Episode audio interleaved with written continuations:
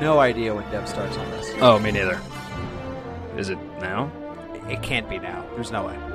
Wait, it's coming up. Okay, hold on. Okay. Places. Places. The history of film. That matter who you when the lights go dim. From James Cagney to Nosferatu and stunts that shock you and dirty, dirty tricks studios made. From wings to Top Gun, movie stars and no ones. We're manic, crazy fans that leave no real a ton. Hollywood is film history in Hollywood. They chase the Oscar, but it's all a sham, just like Shaq and Kazaam.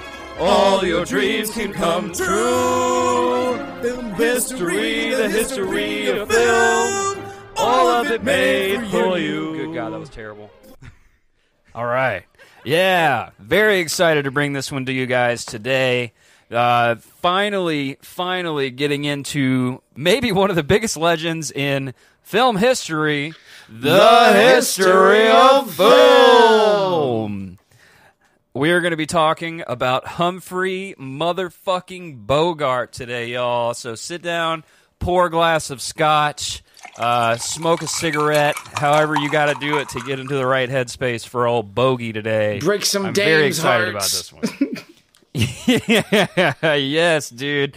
Yeah, and I'm gonna bring. I'm gonna do this CAG style. We're going back to to the Cagney method. We did this with James Dean as well. The Cagney The method. Cagney method. Uh, part one. I'm just gonna bring you his early life. This is Baby Bogey. I'm gonna be bringing you from the time he was born until he gets into the movie industry, and then I'm gonna stop it off there for part one today. And part two, I'm gonna tell you all about uh, Bogey being Bogey, Bogey and Bacall. The whole story, man. Cool. I'm very excited about this one. Good. I love I love early life stuff. Yeah. Are there abusive dads? There's not abusive dads Whoa! in this. This one gets very interesting. Is there- I'm very glad that I. Is there murder? Is there what? Uh, there might be some murder. Actually, yeah. You know what? There was a little bit of murder in this. And What's yeah, what's a Hollywood I- story without a little murder sprinkled on top? mass murder, as a matter of fact. I can't wait to tell you about this one. This one got very interesting in my studies. I, I couldn't believe what I was like unveiling. Fascinating. Young baby Bogey had quite a uh, quite an upbringing for sure. Um, now, I'm not the only one to hold this opinion. Humphrey Bogart maybe was the first like international major movie star, and I know I Really? said I said that about Cag, but Bogey is just different, man. Like Humphrey Bogart. For instance, I mean, we the whole reason this show came to be is, uh, and the James Cagney episode, the very first one, is kind of because no one really knows about James Cagney. You know, no one, eh, a lot of people didn't even know who he was. Uh, but Bogey, Humphrey Bogart, you've at least heard his name at some point or another. You Yeah. know, like the guy was, this man was like, I would say, if I were to compare him to someone like a Robert De Niro, but also Hmm. I wouldn't even compare those two. There's never been someone like Bogey. Really? There's never quite been another Humphrey Bogart. Interesting. Yeah. What, what what what why what do you say that? Like what element of him as a as a star or an actor like makes him un, uh, uh, irrepeatable so far? He had this thing, and by the way, for those of you who don't really, Humphrey Bogart starred in uh, The African Queen, uh, Maltese Falcon, one of my favorite. All these are great movies, and of course Casablanca. Here's looking at you, kid. You know that was Bogey um, and Ingrid Bergman. Bogey was five foot four, five foot five, tiny little guy, handsome but not. But like just real rugged looking face, not. and Bogey just had this like bubbling rage in him, dude. Like, oh, I like him already. yes, yes, dude. Bogey had this like as tough as Cag was.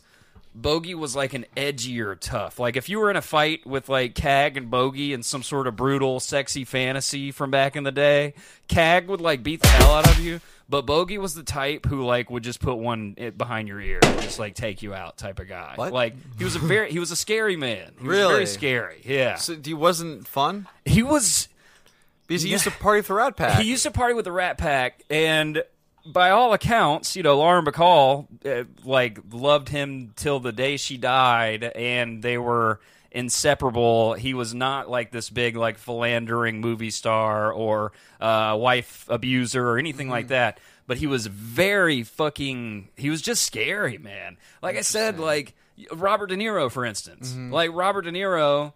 Uh, by all accounts, pretty sweet guy in person, but like he's very scary in all of his movies. Yeah. Bogey's just he was sort of like that. He was just always like he was the bad guy, you know. But even when he was playing the good guy, I see. he was the bad guy. yeah, I see you what know? you mean. Yeah. To the point where like studios were making up shit about him. Like I'll get into it, but he was born on Christmas Day, and Warner Brothers was like, we can't tell that to people because nobody born on Christmas Day can be like as evil as you are. like, like, he had this like thing about him.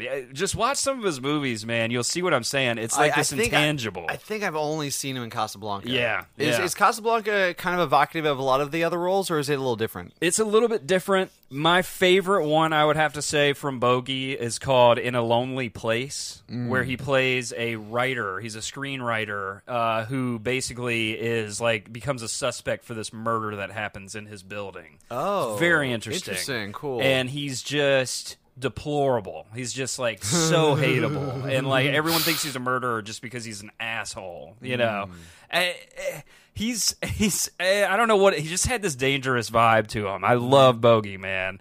Um, definitely.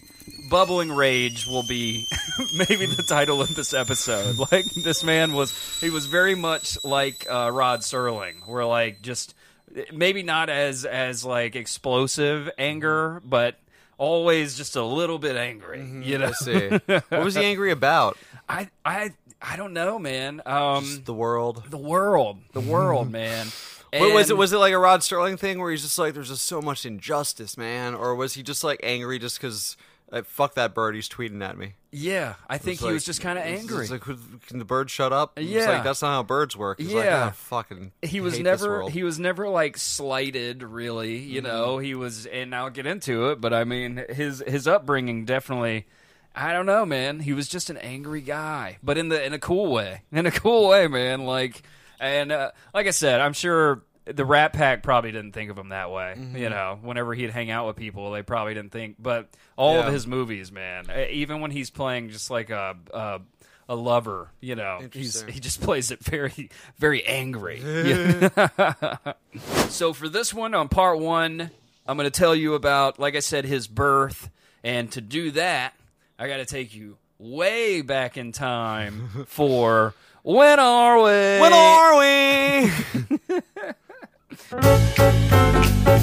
When are we indeed? The year that brought us Baby Bogey was all the way back in 1899 when this man was born. what? Just months after the CAG was born, as a matter of fact. Wow. So CAG was also born that year. Um, Bogey was like, fuck that. If CAG's tap dancing his way into the world, here I come too. You know? Bogey's gonna literally blast his way into the world on a Navy ship. yeah, yes, yes, exactly. Yeah, dude. Did Bogey dance? Bogey did not dance. No, no, no. No, I, Bogey was not a I- dancer. I don't know. I would beg to differ. He did, he did have a little stint on Broadway that I'm sure you'll get into. Yeah, I will get into that. Yeah, may, he might have danced on Broadway. He never danced in any movies, that's for sure. uh, he was he was not the dancing type. he was more the the like say something real mean to you type. You know. Uh, 1899, we saw the birth of Bogey. We saw the birth of the CAG. Al Capone was born this year. Duke Ellington, one of my favorite jazz uh, dudes. Fred Astaire and Ernest Hemingway were all born in 1899. This Whoa. was like a whole crop of human Man. beings that are being Yeah. introduced into the world.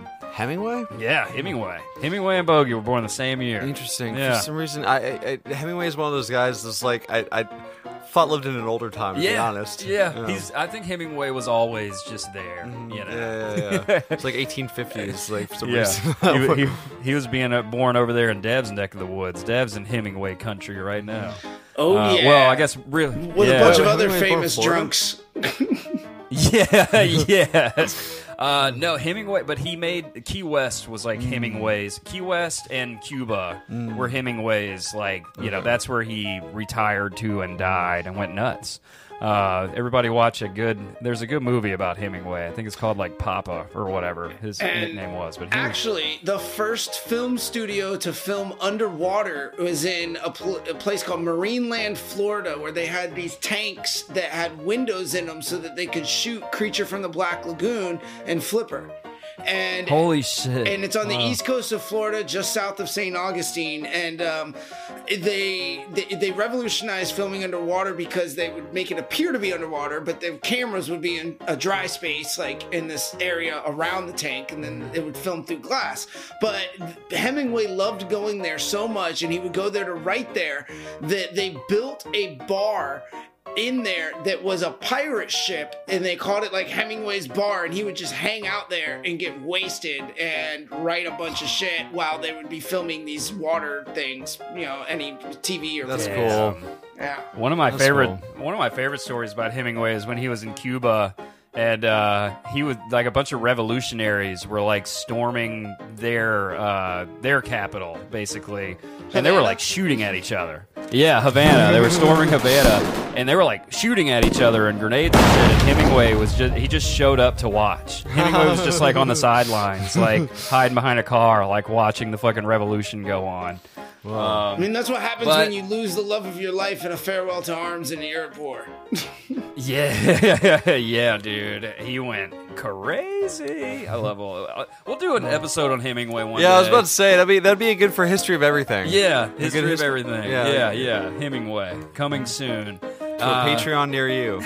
oh, by the way, we're on Patreon. We're on Patreon, y'all. Shout out to Dylan. Shout out to Dylan. We Oh, got man. content on Patreon. Go go check it out. Yeah, dude. Anyway, back to the regular scheduled programming. Yeah, 1899. The president at the time is William McKinley, uh, and if he sounds familiar, it's because of, a, a few years later he joined that tight knit club of presidents who got murdered in office. Oh, Yeah, word. yeah. Okay. But he Word. was- Like yeah. this is like this is school. It's a it's a club that not many get into, but he sure did. Um, you know, no one wants to be in the club, but once you're in, it's kind of cool. it's kind of cool, Arguably, baby. You there's know. some that should be in that club. And I mean, look, McKinley was one of those guys too. It's like, listen, it's going to be worse if you don't. You Wait, know. wait, why- so- why'd they murk him? I don't know. I don't know the full story about William McKinley's killing. I just know that he was president when Bogey was born. So at some point in Bogey's life, the president got shot uh, twice. uh, Well, no, he was dead by the '60s. But anyway, uh, yeah, Bogey died very young. Um, Oh, really? uh, Oh, that's right. We talked about a little bit in the in the, in the Rat Pack episode. Yeah, you know, same old shit. Just drank and smoked bogey, himself said, yeah. into, into an early coffin. You know, like most of these guys did. Bogey. Um. I don't know if there's a frame of a movie where he's not smoking a cigarette. You know, so I think his entire career. I think he was contractually supposed to smoke in every you know scene. Um, the dust is settling from the Spanish American War around this time, and the war between America and the Philippines was kicking off. A lot of people don't know that one. We went to war with the Philippines in 1899. To what Um, end? You know, just we wanted it. Okay. We we needed it. Yeah. we needed some Philippines. They had oil. They had oil. we didn't like them. Uh, this is so long ago. Queens and Staten Island this year became a part of New York City. Officially. this is how long ago this shit is. oh, that's wild. And cool thing that I found about the 1890s, uh, we're in the twilight years of an era that was known as the gay 90s. Or if you were in the UK, it was called the naughty 90s. That sounds way gayer. the naughty 90s. Um, a lot of movements are being kicked off. So Oscar Wilde in the 1890s was on trial for homosexuality. He's Oh. like going to be arrested for being gay.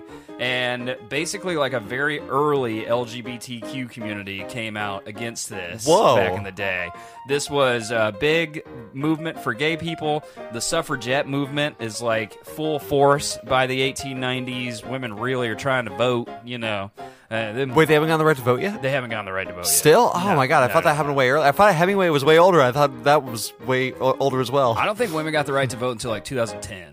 like, You know what? No, I did know this because it's a plot point in Red Dead Redemption 2. That's right. Yeah, And that's that and that takes place what like the 1910s? Yeah, Yeah, so and the yeah. suffragettes and uh, Dev mentioned them at one point, but it was also uh, the suffragettes and the uh, the anti-alcohol league was also doing their thing. The ladies going around smashing up bars with an axe. Wait, well, those were those were entwined. They were kind of entwined. They became the How did how did those have anything to do with each other? temperance, the The temperance, movement. Yeah, I said suffrage Yeah. and I misspoke on the last episode, but it's the temperance movement, is, and that's because But they were- all the men in America were filthy drunks, and the women were pissed off about them being. Oh, and they were like, I would love to Madman. not get beat when my husband Yes. gets drunk. Yes. Uh, maybe this maybe this brown liquid isn't great. The I temperance see, movement okay. kind of had a point. Let's Yeah, be yeah, honest. yeah. And Although, they kind of real quick to be a counterpoint. Everybody, Yeah. when they were Humphrey Bogart was filming on the Nile, everybody on that shoot got sick from drinking water and dysentery. But good old Humphrey Bogart didn't get sick. You want to know why? Because all he drank was whiskey. Drinking liquor. him, him and the director, both of them didn't get sick because they were like, That's- water. Hysterical. If I drink water, it's not going to get me drunk. I can't wait, Dev, to talk Oh. about filming that fucking movie, dude. That I, I have a book on that movie. They made like documentaries and books about the filming of that movie because they Oh, all went man. and filmed in the fucking jungle in the 40s. It was like, oh, my man, god, that dude. sounds awful. Everybody almost died. yeah. Like, how eh, could you be sober for that? yeah, like basically every movie, every every part of that movie, everyone's just sweating and sickness. You know, they're just like uh, current, like actively dying on set. Oh, that sounds awful. But most do you know- importantly, real quick, I, I, this is a relevant Yeah. fact. Do you know where a gin and tonic comes from? Have you No. heard? So a gin and tonic was a health drink originally because Right. because the old British sailors would add quinine to the water when they were crossing ac- across to the new world. Quinine was added to water to prevent malaria, but quinine has a very like unpleasant flavor and bitter flavor. So to prevent the water from spoiling in the hot sun for three months and to be uh-huh. able to drink it for malaria, they would add gin to the water and then they would just throw a couple fruits in there for flavor. So a gin and tonic was a required drink by the British Navy back in like the 15, 16, 1700s. And that's like where that drink came from is it's specifically because they needed to add the liquor to the water to prevent dysentery and stuff. So like it, for, to put yourself back in a when are we like it wasn't a, out of the realm of possibility to be like we're gonna drink wine or we're gonna drink liquor added to water because the water was so fucking bacteria and unhealthy. Whoa, very right, cool. right, hell yeah. Oh, and Carrie Nation, by the way, was the name of the uh, the lady who would go around with a hatchet and and chop up taverns. You know about that lady, right? No. Oh yeah, she was like the leader of the temperance movement mm. around this time in the 1890s until like the early 1900s. She would go into a bar and she started at first just going into a bar and she would just go in there and wreck shit. She started like she would break all the bottles behind the bar, she would break all the tables and flip them and shit and then just fuck off. And then she amped it up a little bit and she started going into bars with hatchets and she and a bunch of other women of the temperance movement would go in there their husbands are all in there and they would just fucking destroy the place with hatchets. Yeah dude. Whoa. she was radical. She was gnarly no doubt about it. I, so wait, uh, why didn't they arrest her? i mean she was you know she was an old like grandma lady you Well, know we i'm sure she grandma. did get arrested a Yeah. few times i'm sure uh yeah they were like nah she's she's grandma don't Yeah. don't arrest her you know I guess. yeah i'm sure i'm sure she got arrested a few times but uh we'll we'll do a we'll do one on her one day carrie nation's the history of everything but most importantly here today 1899 was the year that humphrey deforest bogart was born on christmas day 1899 in new york city His middle name is D Forest. DeForest. he was the eldest child of Belmont DeForest Bogart and Maud Humphrey. Bro, So- first of all, fuck all of those names. DeForest, Maud. Where the fuck are we, bro? I'm so We- glad none of those names are really popular anymore.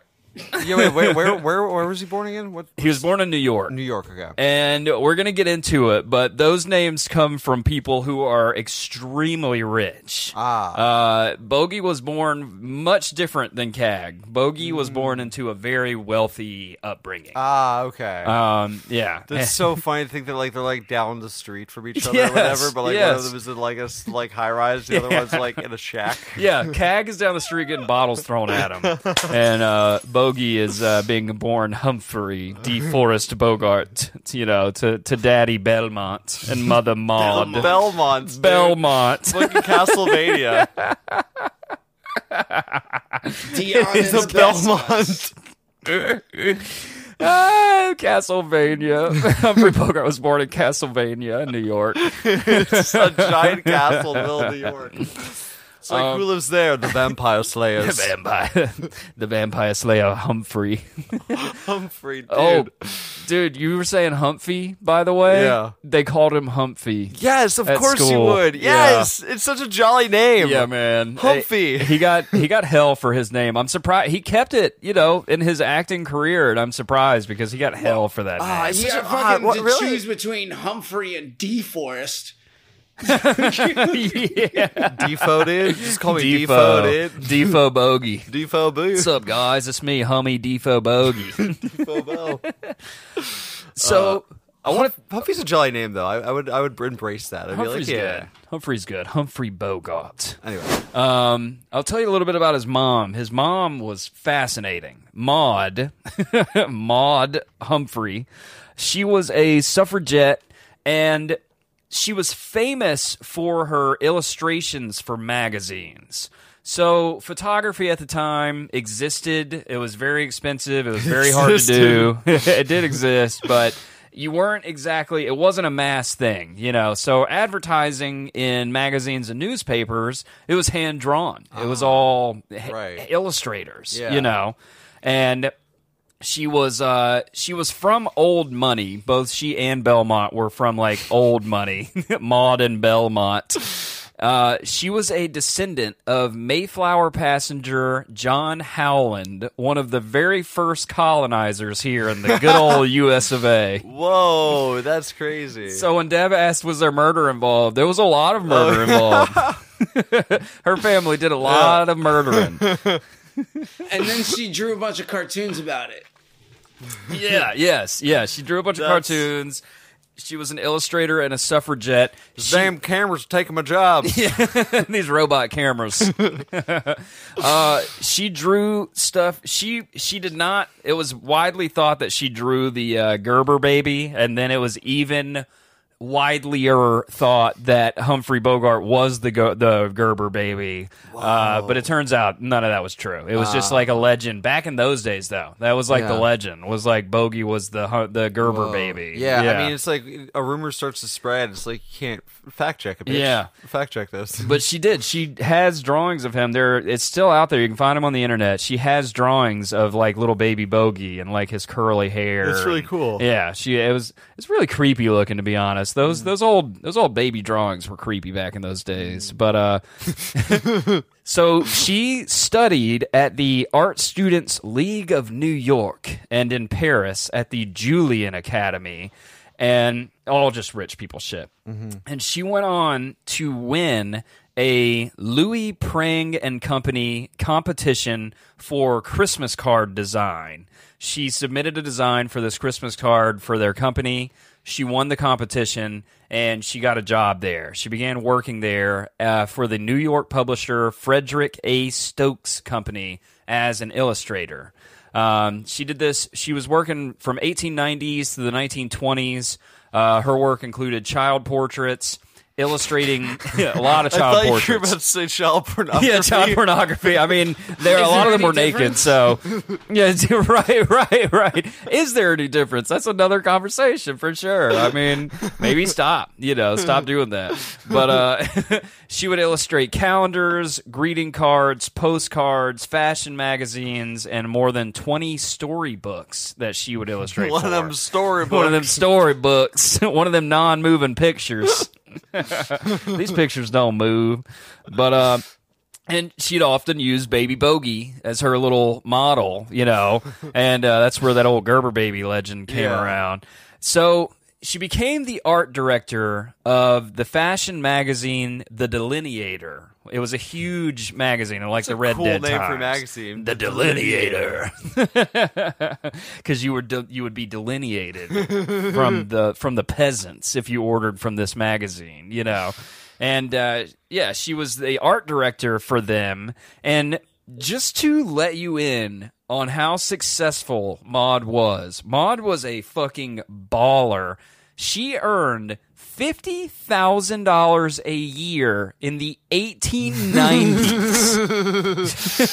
That's that's insane. Yes. When you put that through the old inflation calculator, Maud was pulling in 1.5 million a year Holy basically shit! From drawing stuff. from drawing stuff. She was Whoa. an illustrator. She made $30,000 more a year than her surgeon husband Belmont. Belmont was this New York heart surgeon, huge like renowned heart surgeon, got written up in all these medical journals. He made 20 grand a year. what exactly is heart surgery in the 1800s? I think you would just shoot people in the chest.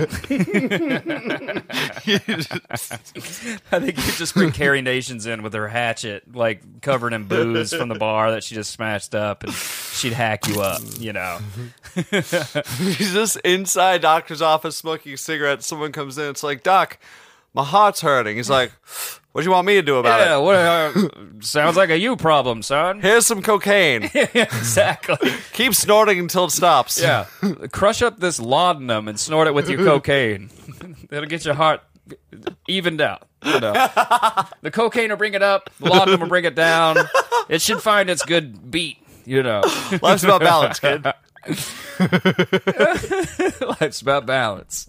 That's basically what they would say. Life's about balance. Have you tried smoking cigarettes? You know, my heart hurts, doc. He's like, have you been smoking enough? you might not be know, smoking enough cigarettes. We're gonna provide. We're gonna prescribe you some codeine and cannabis and an elixir, and then go have this refreshing Coca Cola with cocaine in it. Yeah. remember, remember to mix you up as if you're downers. Otherwise, you'll feel all weird. yeah, you'll get a little shaky. We call it the Johnny You'll be Depp all right. breakfast. Oh, dude, that, That picture, of his is table. incredible. So good. Oh man. I love how there's this a Keith Richards CD. Yeah. To me, Yeah. that's the weirdest thing on that table. It was probably from Keith. Yeah, like it's really Keith was signed probably by like, him, yeah. It's like Hey, a Johnny. mixtape from Keith Richards, like from back in like the nineties. Like they just made each other mixtapes. Yes. It's like, when was this picture taken? What are you putting that CD in? It's just Machine Gun Kelly on it. That's all. Oh, Johnny, I've made a new CD for you. It's like Keith, Keith, man, you're starting to smell like a corpse. You know, we, can, we we know that you've been dead for years now. Uh, it's the cigarettes that keep me alive. It's, it's the cigarettes. you know, he based Jack Sparrow on Keith Richards. Yeah, yeah, yeah. yeah. yeah. For, for those of you in the audience, Maybe that's why he gave him a signed CD. Yeah, yeah, no, for sure. Keith Richards is like, there's this newfangled technology called compact discs. compact disc. I made you one. You can chop up your cocaine with it when you're done listening to it. And Johnny's like, well, I had you on Spotify already, but whatever. Well, I guess I'll use this as to cut up my coke with. I keep trying to spin it on a record player. yeah, so Daddy Belmont, Mama Maud, they're just fucking raking in the dough. Between the two of them, when you put their, their income through the old inflation calculator, they were clearing over two million a year basically in New York. Holy shit. Yeah. Um, was it public knowledge that she made more money? I don't know. That feels pretty I mean, progressive for the time. Yeah, definitely. It was definitely progressive. Uh, People probably knew, and you know, she was from the first colonizers, so it's like she was bound to make some money. You know, Uh, did, did he also come from money, or uh, did he come from a long line of cocaine prescribing surgeons? both. Yes, absolutely. Yeah, he was also for money. I think their marriage was kind of uh, an arrangement, Like a preordained thing, Yeah. like two rich people got together and be like, be cool if our kids fucked." Yeah, exactly. They, they exactly. He grew up with his mom and dad, his two younger sisters, Pat and Kay, in a very fancy apartment in the Upper West Side of Manhattan. And uh, they had a cottage on a 55 acre estate on Canandaigua. I'm sorry if I Canandaigua Lake in upstate New York, where they'd summer. So uh, his rich parents weren't tossing bottles at him like old Cag. Cag was growing up way differently. They were tossing the fine china and stuff. Yeah, yeah. Their bottles are too expensive to throw. So That's the only reason I'm not abusing you. It's because it would cost me too much money. plus I'm wasting time if I'm throwing shit at you. I need to be, you know, doing Yeah. a heart surgery. Yeah. But his parents weren't abusive, but they were they didn't give a shit about the kids. Like I said, I think it was an arrangement. they hated each other. Oh, right. Maud and Maud and uh, Pemberbrook or whatever his name was. They didn't like each other too much. Pemberbrook. Pemberbrook. These Uh, it was- names are out of a Dick Tracy comic book. I love it. Yeah, it, they did not, and they hardly paid attention to the kids. Maud said, uh, "Don't call me mom. I am Maud." Uh, so, Oh god, it's one of those households. yeah, it's one of those. I never wanted you. It's like a so- stereotypical Brit- rich British household. Exactly. Yeah, pretty much. Yeah, like- original British people. The, the only Yeah. the only time uh, father only hugged me when I was born. Eh, Bogey literally has a quote. He says, "When she was pleased, she clapped you on the shoulder, almost the way a man does." I was brought up very unsentimentally, but very straightforwardly. A kiss in our family was an event. Our mother and father didn't glug over my two sisters and me. That's why he's so angry. Yeah, that's It's why- 'cause he never got love as a child. That's the anger. That's the anger. And they didn't love them, but also were like very strict. A lot of pressure. Like you're going to go Mm. to Yale. You're gonna you're gonna carry this legacy. Mm-hmm. You know, like my my family killed all the Native Americans, so you got to do something big. You know, my grandpa. Who are you going to genocide, huh? Yeah, huh, yeah, kid, yeah. huh? Huh? Huh? Humphy? Huh? Humphy? Who named you that? What fucking schmuck named you Humphy? It's not even a real name. It's like I think you did, Maud. But it's a weird household. Like, yeah, Maud. Like, Maud is not mom; she is Maud. But also, she she would use Humphrey, like, draw him in all of her illustrations and stuff. Mm. Like, there was some kind of love there, right? I mean, it's just it's a free model. yeah, that's You true. know, it's like you, you're gonna sit there for five hours because that's how long this shit takes. No, you can't get up to pee. God, Why you gotta pee all the time, kid? You peed yesterday, Oh, little Humphrey. and I he he did not get paid at all for that modeling work. no, absolutely not. Even though she You- was making fifty grand. You're a getting year. paid if room and board, kid. Shut the fuck up. Yeah, and sit exactly. still. Yeah. The more you talk, the longer it's gonna take. You were blessed to be born between me and Pemberbrook. Uh, I, I don't remember his real name, and I never will. Pemberbrook is, is is that's fine. Pemberbrook is his name now. Pemberbrook Belmont. And yeah, Humphrey got he was he was modeling for all these cute little cherub photos for baby food ads and just got fucking destroyed at school for all this shit. His name's Humphrey. His mom would dress him. Uh, I don't know if you've ever heard like little boy, little Lord Fauntleroy. You know that old book. His mom Oh, was yeah. dressing him. They would call him Little Lord Fauntleroy at school because he was wearing like this little like dandy outfit, right, With yeah, his curly yeah, yeah, I know what you're talking about. Yeah. Yeah. One of those boy dresses. one of those boy dresses, and they called him Humphy. His name was mm-hmm. Humphy, like Yeah. that, you know, and that was like they'd pick on him about it, which was so funny because you said Humphy last episode. in, in like a loving way, like No, for I, sure, I think that's a cool nickname. cool and name. cool nickname now. Back then, Humphy sounds soft. You know what I mean? So it's like, Humphy, yeah, Humphy, yeah, little yeah. Gerber baby, yeah. yeah, Dude, Um, call me the Humph, dude. the Humph dude. He went to uh, the the private Delancey School in New York. That's where he went to elementary school. Still very prestigious. All the schools that he went to are still very prestigious. Uh, for middle school, Baby Bogey attended the prestigious Trinity School. Baby Bogey.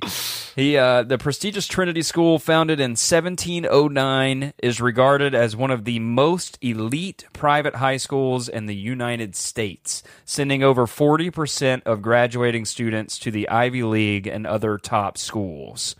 And so they were basically vying for him to be an Ivy Leaguer. you Right. know? Yeah. This boy will become a scholar. And scholar, little Humphrey, you. Did, did they have a desired career path for him? Like, was there a thing they wanted him to do? I think they wanted him to be a surgeon, like ah, daddy. like his father. yeah, like his daddy. You're gonna go prescribe cocaine to kids like your father. I can tell you, they wanted him to be rich. Yeah. well, he succeeded. Yeah, he- but they also strike me as a uh, as a, a family that like never respected. Uh, it, it doesn't matter how much money you made if you made it doing being a fucking actor. Right, act, A good for nothing actor. Yeah, Yeah. yeah, yeah. Very uh, very Steve McQueen dad vibes. Yeah, he was a cardiopulmonary surgeon in the 1890s, and this like literally, I'm looking now. The world's first successful heart surgery was in 1893, like right around the time where he would also he would. So th- I think they really were just hacking away at people. Yeah, they were we're just we're very much figuring this out. yeah. It's like the science isn't science yet. I have a I have a hacksaw and some anesthetic. Which one do you want first? By the way, world's first heart surgery in 1893 was uh, performed in a black-owned hospital in America. Whoa! Yeah, the son of a barber, Daniel Hale Williams, founded the first black-owned hospital in America and performed the world's first successful heart surgery. Whoa! People don't talk about that shit. That's crazy. yeah. He's like cutting hair, cutting hearts. Cutting How different could it be? Same thing. There's less blood in a haircut, but uh, less blood. so for high school, we're just we're just we're going we're barreling through this one right now. Oh wait, really? Yeah, yeah. I mean, it's all good though. You know. We can slow down. I just, uh, Yeah, that's true. I mean, let's just take a minute to chill. all right. Yeah. But this is a good time to talk about Patreon. Yeah, you can is. find us on that. Back to this, the episode. film history, the history of film on Patreon.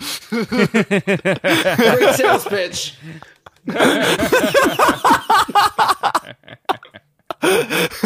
Speaking of Lord Fauntleroy, you can find us on Patreon. Dev, give us a sales pitch. Patreon, where you can hear us spew literal diarrhea out of our mouths and talk about nonsensical things on a regular It's where we put everything that's not good enough to be here. So if you oh, really want to God, get the inside scoop on Hollywood and you want to see who's drinking the baby blood, go sign up Yes. for Patreon. Yeah, if you want to hear about how Will Smith slapped Chris Rock for the Illuminati, sign up for. Because no one's given their take on that yet. Yeah, yeah. Uh, we also just Ironically recorded Ezra Miller Mesa Society special report and uh, a little bit about the Johnny Depp trial. Yes. Uh, there will be a game history episode coming out exclusively for the people on our $15 tier before the end of this week. Uh, uh, uh, d- the top, just tune in to find out the topic. Fuck I want to keep it a mystery for these guys, but I, I, I, I'm excited about it. And uh, yeah, and then also an off-topic compilation episode. So uh, uh, lots, lots of stuff from, and this is our first month, so you know, it's uh, it only gives more from here. Yep. And, you know, once again, shout out to Dylan. Shout out to Dylan, our Shout first out to patron. Dylan, man. Uh, I'm excited to be doing game history again. Yeah. so a that'll lot be of cool. I can't wait to hear what the next one's about, man. Ah, it's gonna be good. It's gonna be good. Nice. So back to the CAG, old Bogey. Uh, for high school, Bogey enrolled in another extremely exclusive boarding school, actually, uh, Phillips Academy. And they said he was an indifferent, sullen student who showed no interest in after school activities, nor did he really give a shit about school at all. I'd love to just imagine little, like, middle school bogey, like smoking cigarettes on the playground. He's like, fucking school. Yeah, I mean, why? Why would you? How could you possibly care if, like, you just you, you see your parents are both miserable. They're Yeah. rich and miserable. They hate each other. They hate you. Yeah. Um, your dad just fucking prescribes cocaine for a living. Like, Yeah. he's just like, I don't want to go to school for 14 years to prescribe cocaine and a and a unsanitized hacksaw to people. Yeah. Like, uh, it's like there's got to be something else to life. Is that look at that kid over on the corner tap dancing on that cellar door? He's having so much fun. Damn it, his life is so good. I bet his dad loves him. I wonder if You know, Bogey for ever being a saw doctor, Celador that's Cag. also a drug dealer. He wasn't a really good drug dealer because he had a cartoonist fucking out mm, earn him when the Yeah. margins on cocaine are supposed to be fucking. By- his cartoonist wife more than doubled his salary. She like drew pictures of naked babies and doubled what he made. Hey, if there's one thing that's like at a higher, like it had, fetches a better black market price than drugs, it's child porn. Yeah. for the uh, the, the delineator. How would you know? Don't look at my sketchbook, Dev. Um, you won't like what you see. The delineator. Again, diarrhea. Completely just Yeah, yeah. spewing directly into the microphone. Yeah, are we on Patreon right now, or is this a regular episode? You know, uh, I, I, I'd like to go on the record saying I condone child porn, and I regret the jokes I just made. you do condone. Wait, you said condone. Anyway, Wait. uh, wait, Wait, you don't condone. don't. you said I'd like to go on the record. And I thought you were just making a joke. but Damn, sorry. no wonder you have your position about Twitter that you do. I'd like to go on the record saying I condemn.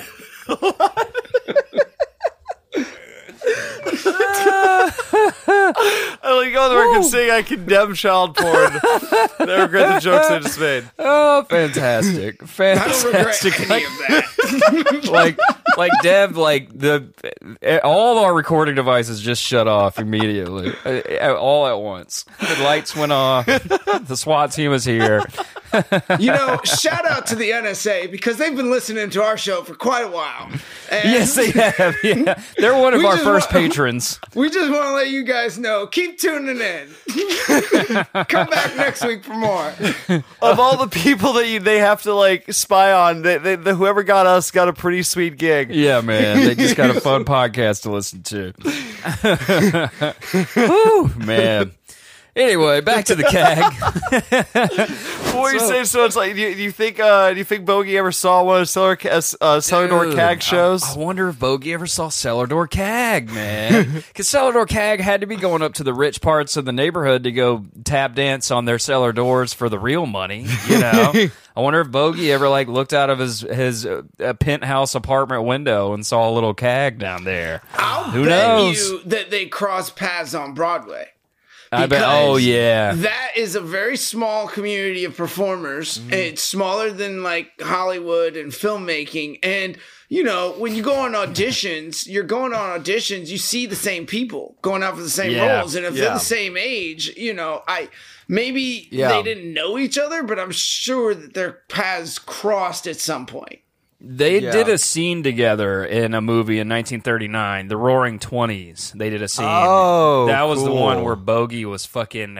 Bogey played this World War One soldier with Cag, Mm-hmm. and Cag was like that. That kid out there, that German kid, looks like he's only 12 years old, and Bogey fucking shoots him. He's like, "Well, he ain't gonna see 13." that That's was the line? That was Bogey. That's so That funny. Bogey, that's the line. Yes. Holy shit, Yes. dude. That's so raw. That's That's so You ain't gonna live to see Ain't gonna thirteen. see 13. Oh It's my God. fucking- That's bogey. Oh, you know? wait, so we're- that. yeah, yeah. off the top of the dome, off the top of the bogey dome. Um, wait, wait. So, is there any history of them being friends? Like when they were became famous actors, did they ever hang out? I, I don't think they. I like I said, They said, don't Cag. seem like they'd get along very well. to be honest, and like Cag- Caggy was a straight edge guy. yeah, and Cag didn't really hang. You remember, Cag Yeah. was more of like I'm going home. Going home to his ghost wife. yeah, to his ghost Cagney wife who was like, the studio Stop hid. with the real bullets, and Bogart's like, "Give me a Tommy gun." Yeah. Bogey's like, if you you pussies stop shooting at me, I quit. yeah, they don't seem like they had much in common. To be Nah, honest, yeah, for sure. But they they worked together. It was uh, that scene is like that is film history, the history of film, all wrapped up into one.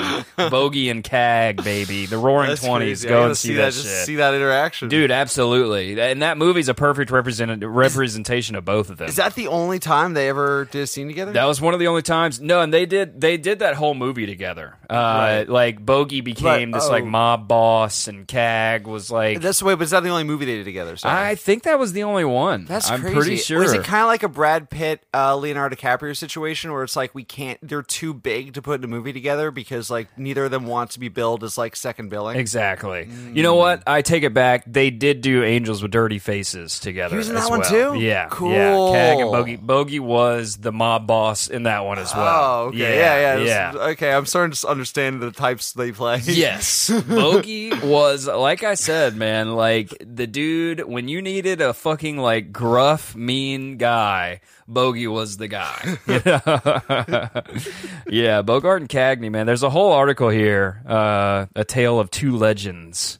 And um, oh yeah, God, this I think Bogey might have been in the Public Enemy at some point. It was- yeah, man, like they were Actually, they only did movies they were together. only did movies together. Cagney was in Casablanca as well. Yeah, Cagney and Bogey, Gangster Dream Team. That's what this article is called. From the Orlando Sentinel, no less. Whoa, Yeah, Orlando! Orlando, baby. The So- taint of America. the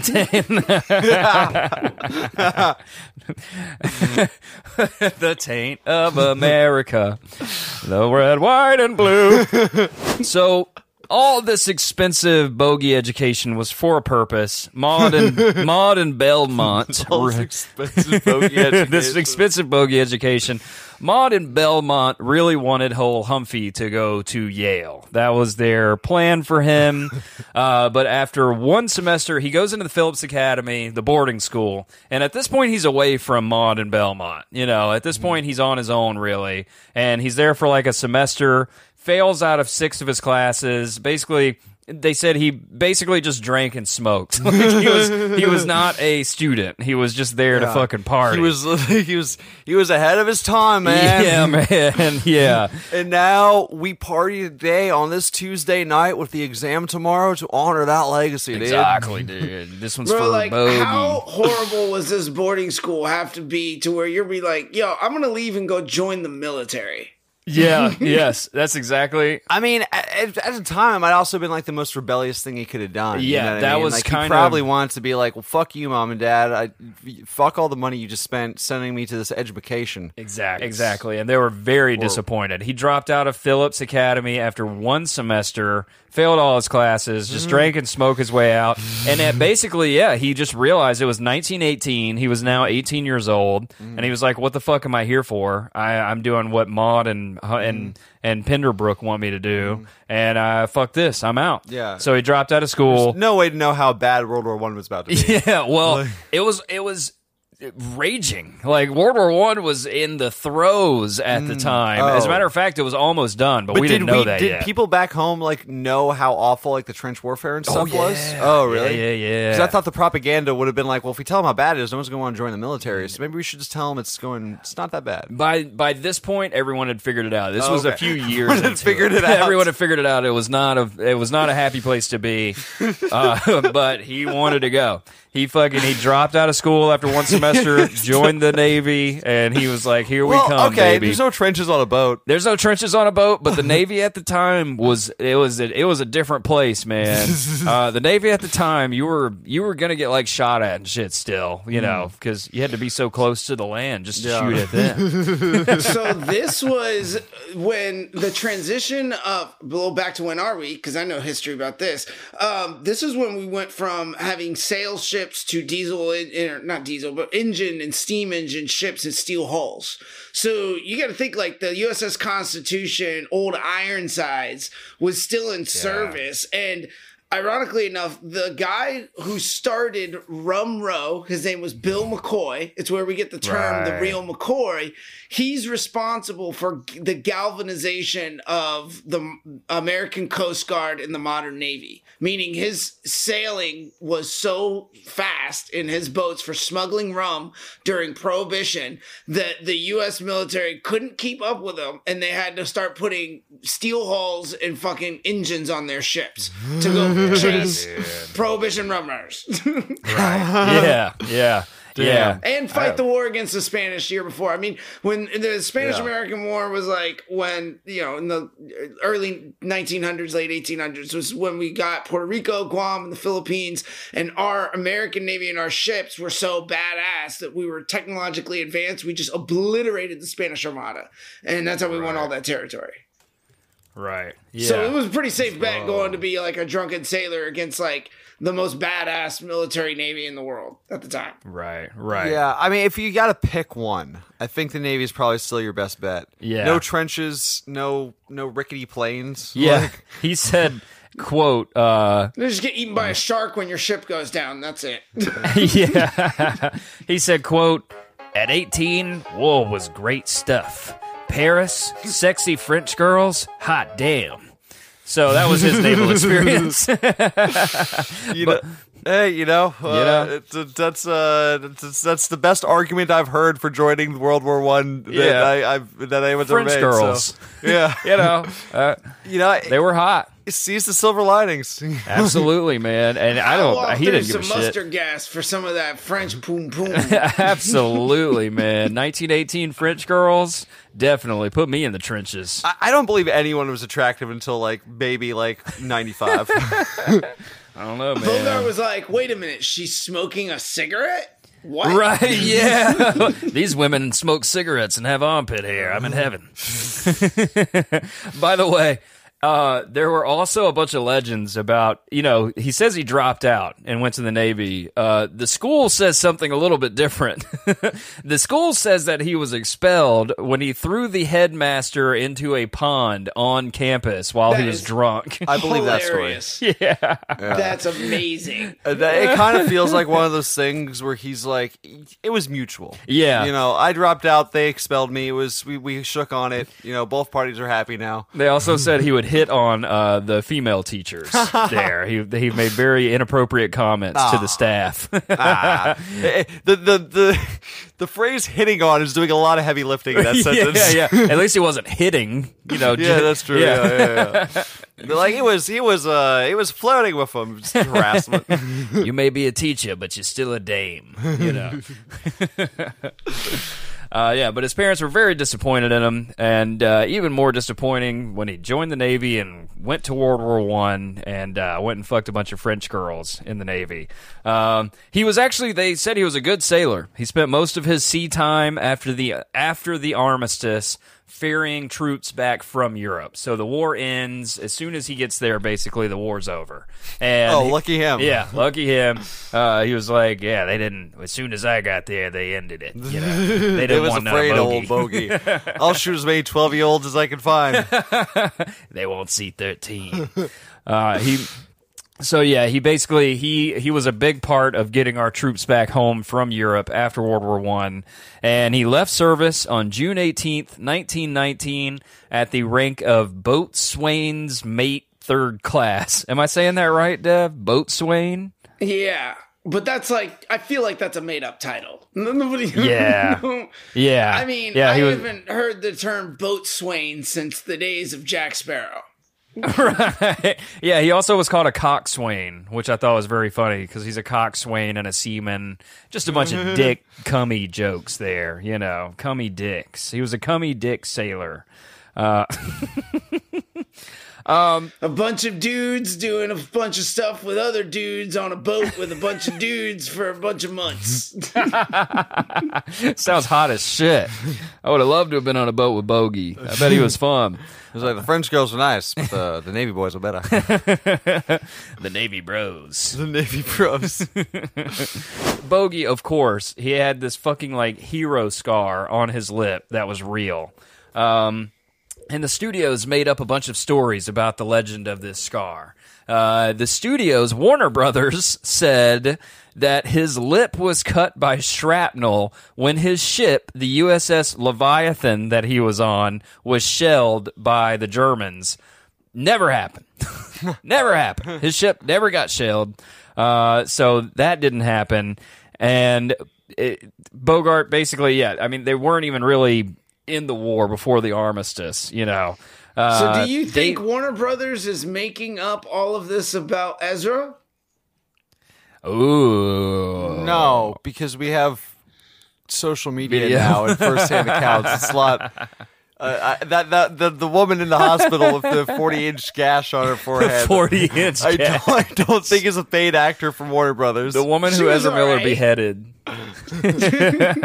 Ezra Miller beheaded that woman on Instagram. no longer has a head. Yeah, He took her head and threw it in a gutter. Ezra Miller was doing the noble cause of fighting against the Nazis and got shelled, and that's why he brought out his crossbow. right, right. That's how that woman was a Nazi that he cut her head off and turned her head into a poo poo platter in Hawaii.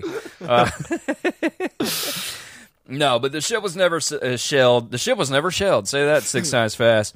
David Niven, who Dev, if you remember, we talked about him once. Uh, he was one of the actors to also go to World War II. Like he was part of that Jimmy Stewart conversation that we had around Christmas. Yeah.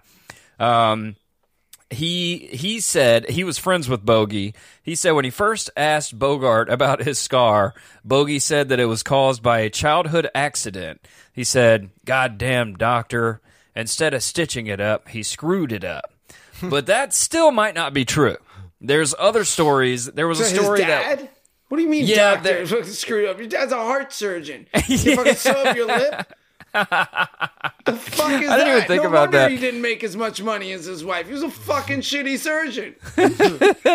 his dad was like, "Well, I'm not gonna, I'm not gonna stitch it up. You know, I'm busy." he's like, need if, uh, maybe you should have thought about that before you dropped out of school. Go, yeah, exactly. go have go have your navy your navy bros yeah, stitch this up. Yeah, Yale boys can have lips. You, you on the other hand, you know. So Bogey is done with his World War One stuff. Uh, he, he's done over there. He's done- he's done with all that. He's done with all that. You know, time to come home. And he returns home, and his dad is like in poor health. Uh, his his medical practice is basically hanging on by a thread. Gee, I Um, wonder why. Old Pemberbrooks is not doing very well. Pendleton, and uh, actually, much of his family's wealth was lost in bad timber investments. I don't know much about the about the story here, but I would imagine this might have something to do with what we were talking about on Reefer Madness. I'm wondering if this had something to do with the hemp industry. Well, so a common con at the time uh, was actually um, uh, uh, actually. The, the uh, the the fraud who wrote um, "Thinking to Be Rich," I think this was one of his favorite cons. Uh, what he would do is, uh, and if it's not that guy, it's just another hi- history huckster.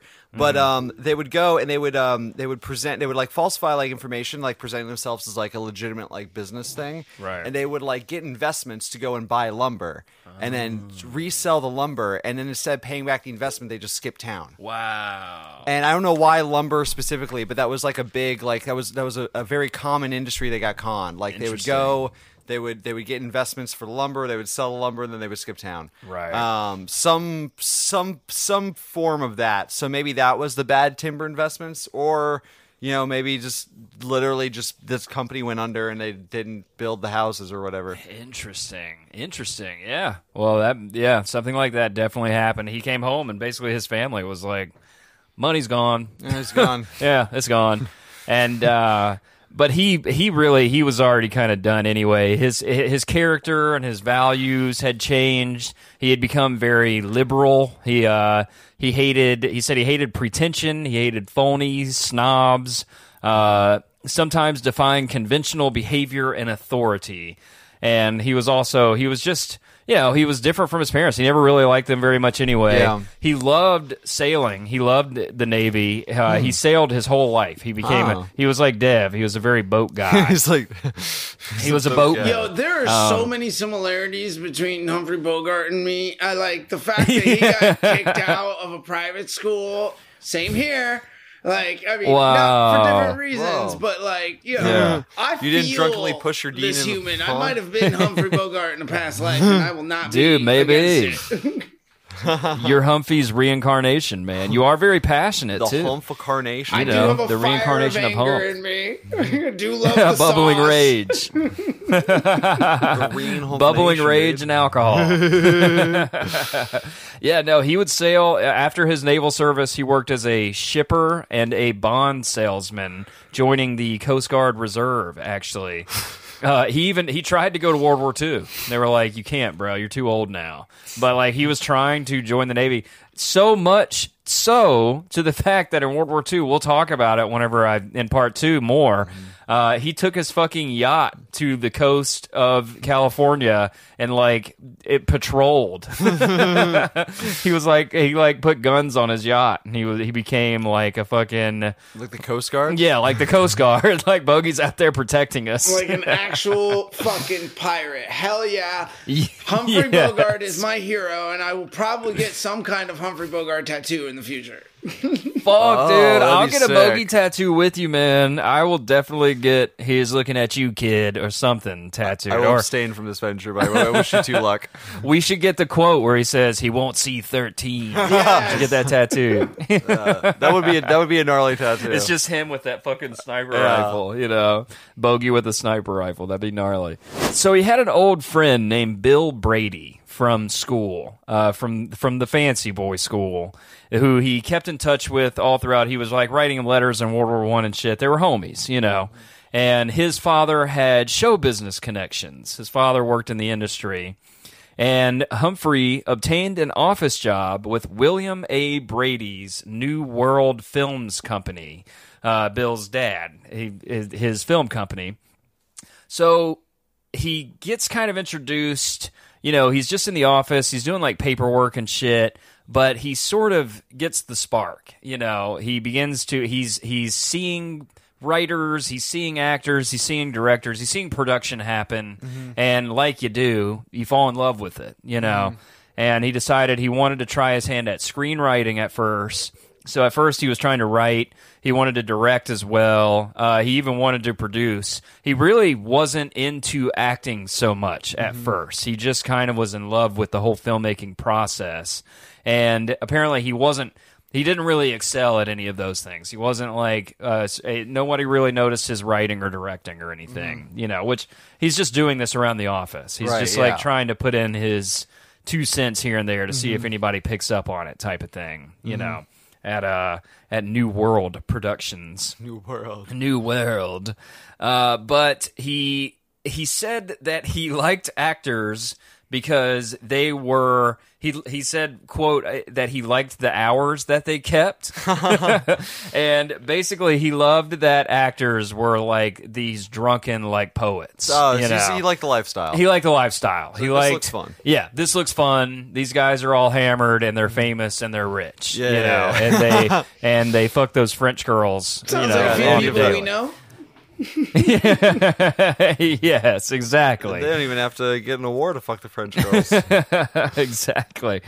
So he became a stage manager uh, at at Brady's New World Films or whatever Pemberbrook. He became a stage manager for Brady's daughter Alice. She had a play called A Ruined Lady, and he made his stage debut a few months later as a Japanese butler.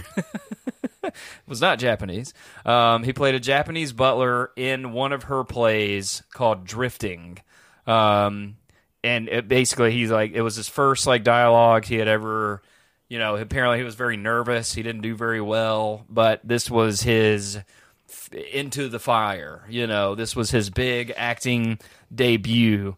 And she liked him, so she kept casting him in plays. Alice did, and she was it was, it was like off Broadway type of stuff, mm-hmm. but she just loved him. You know, she mm-hmm. she thought he had this thing, mm-hmm. and You got she- this thing, kid. you got this thing, kid. Um, but yeah, like you were saying earlier, though, he he was very much raised to believe that acting was like a lowly profession, you know. But I think that was part of the reason why he liked it. I think he liked that his parents hated it, Right, yeah. You know, uh, he said, I was born to be indolent, and this was the softest of rackets. One of those pansy actors. yes, I want.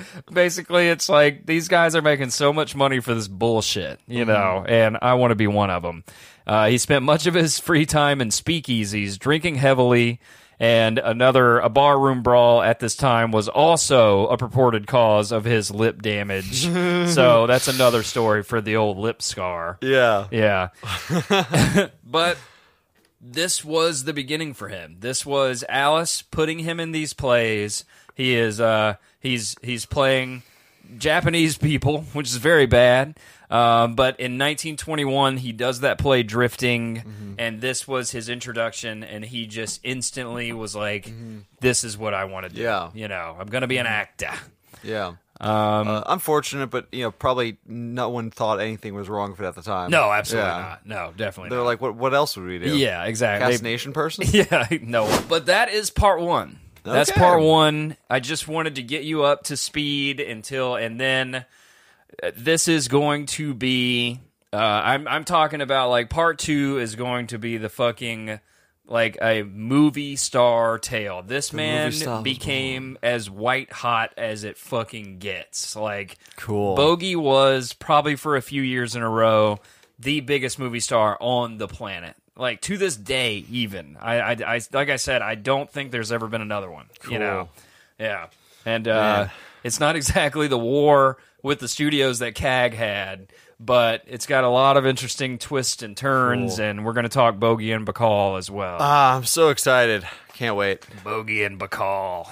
Until then, you can find us on Patreon, where there's even more content. Uh, yes. at the um, you know uh, right now uh, you can expect a um, an off topic compilation episode of some of our outtakes and you know s- uh, rants and jokes and stuff that just either don't make sense in an episode or like just you know it, it doesn't need to be for the public Right. um yeah. uh, we're also um, at least once a month. There's going to be some sort of bonus conversation. Uh, this month you get three. There's going to be the Oscar talks. We talk about the the Will Smith uh, Chris Rock thing. Uh, we talk about Ezra Miller being a menace to society in um, in uh, Hawaii. And uh, we- Cutting a lady's head off. cutting a lady's head off, decapitating a woman, and uh, then we also talk about uh, Johnny Depp and uh, the whole thing he's going through. And then also before the end of this week, there will be a brand new episode of Game History, the History of Games, uh, written by myself, uh, and uh, that um, that will be a once a month occurrence. There'll be one of those a month, uh, as long as there's at least one patron at the fifteen dollar tier. Shout out to Dylan. Dev, what I wanted some, I wanted to hear Dev's closing thoughts on Bogey before we on uh, Bogey Part really One, wrap. I mean, the goddamn the, the man's a goddamn American hero. Like you know, wha- I, I, he is the living legend. I mean, I, I can't think of none other than having you know Ernest Hemingway, Humphrey Bogart, and Hunter S. Thompson walk into a bar. I mean, that's who I want to party with. I mean, shit. Yeah. Yes, Humphrey Bogart dude. punched the fucking weakness out of the culture of acting of the time He did.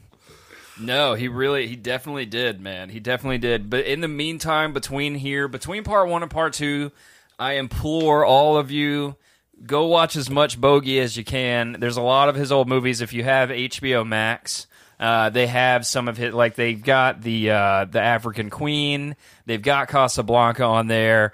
Uh, in a lonely place, you got to see that one, no matter what. Definitely go watch this guy. I and I think you'll see what I'm talking about. Like. I just can't pinpoint him to anyone to compare to. I, I just think he was very one of a kind, and I think he is to be experienced. Um, yeah, and I'm excited to be doing this three part three part series on the Bogue on Bogey. But yeah, that'll do it then. Uh, good. I wanted to hear. I wanted to hear Dev's closing thoughts. I'm getting and, uh, a we'll end bogey here. tattoo for sure. Yeah, dude, I will get a bogey tattoo with you. I swear to God. I think I'm gonna get him sitting on his yacht, holding a scotch and also holding a gun as the sun sets off the coast of California, patrolling I for love it. fucking enemy soldiers and ships. I love it, hysterical. man. I love it. dude. Hysterical. Yes. Well, All right. Well, I Oh, got before we close out really quick, I got a special announcement for everybody out there in the multiverse of of digitalness. Um, Abracadabra Films is really is proud to announce our first NFT project uh, being dropped probably by the time this episode airs, but if not, shortly thereafter. We are going to release a collection of artwork that you can go purchase, uh, find out more about on our website. Definitely follow me at Abracadabra Dev. But I'm producing a documentary called Blood in the Water, and it's about the correlation of red tide and the Piney Point disaster here in Florida, and how big phosphate has maintained a stranglehold on the laws and regulations and there's a crazy villain as a hedge fund manager who bankrupted this site and dumped 215 million gallons of radioactive waste into Tampa Bay last year and it produced in Pinellas County alone over like 2 billion pounds of fucking dead fish on our beaches um, it, phosphate is Florida has 75% of the phosphate used for agriculture in America, and it produces 25% of the fertilizer used in agriculture in the entire world. So this is a Holy big, shit. big issue, and bringing awareness to it is something that I'm really passionate about, and I can't be more proud about. This is our first project into this space. It's coming down the pipeline quick and it's really going to exert change. We think we can get uh, Governor DeSantis on camera in the next couple months and his uh, running opposition, the head of agriculture, Nikki Fried. Because this is a, an election year for the governorship of Florida. So, this is a bipartisan issue. It's something that we can all agree on that will bring us together as a culture, as a people, to say we need to preserve our environment for future generations and we need to preserve our economy so we can feed the world and both can exist simultaneously so I, I really do believe that this is an important thing and if you guys have any interest in it go go check it out on our website abracadabra-films.com and follow me on twitter specifically abracadabra dev That's Love incredible, it. Dev. Hell yeah. Wow, that's fucking awesome, man. Fuck I'd yeah. love to hear that. Hey, he is looking at you, kid. there we go I'm not doing anything nearly that important right now, but if you feel like checking me out, I'm at Drake Cummings on Instagram, at Drake underscore Cummings on Twitter, and Hollywood Drake on TikTok. I just got a video that topped 130,000 views. Yeah, Drake's And becoming it- TikTok famous. It's it's climbing up. Like it's the the wave. The wave is waving. So uh, hop on that And wave. it's very funny, by the way. The video is fucking hilarious. Oh, uh, the, genuinely. Oh, I, yeah, the new video I put out today about Yeah. the the Morbius sequels. Yeah. check that one out. If you check out another TikTok by me, check out the one I did on the Morbius sequels. Very uh, very proud of that. Thank you. Yeah, and that one's climbing. I, I haven't checked the numbers, but well, here I'll check it right now, live, live on the on the talk. I think um, live on the. I think live on the air. Morbius is directly responsible for the polar ice caps melting on this planet. All right, so Wouldn't you know, I, when James walked in earlier today, the the video had like a thousand views. It's at four thousand three hundred ninety four right now. So seven hundred forty likes, eleven comments. So you know, You're just uh, sitting here going viral as we sit here, man. As we sit here and record. So t- small numbers for TikTok, but the 130k, that's that's, that's those are good numbers. Those like are- so, I'm I'm super excited about that. But yeah, the wave the wave keeps waving. That's great, man. That's great. And you can find us at Film History, the history of film, all over the socials. FHHF Podcast on Twitter. Uh, film History, the history of film on Patreon, baby. And uh, you can find me at James Wyatt Scott or Jimmy Deloy, depending on where you're looking. And you can also find me sitting here posing for mom, drawing my baby picture for some ad, making a shit ton of money, and dad's angry because he doesn't make as much.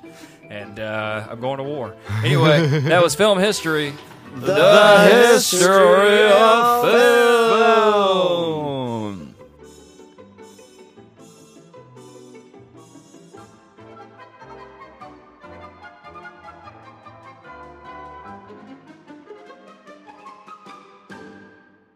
You know what I'm talking about.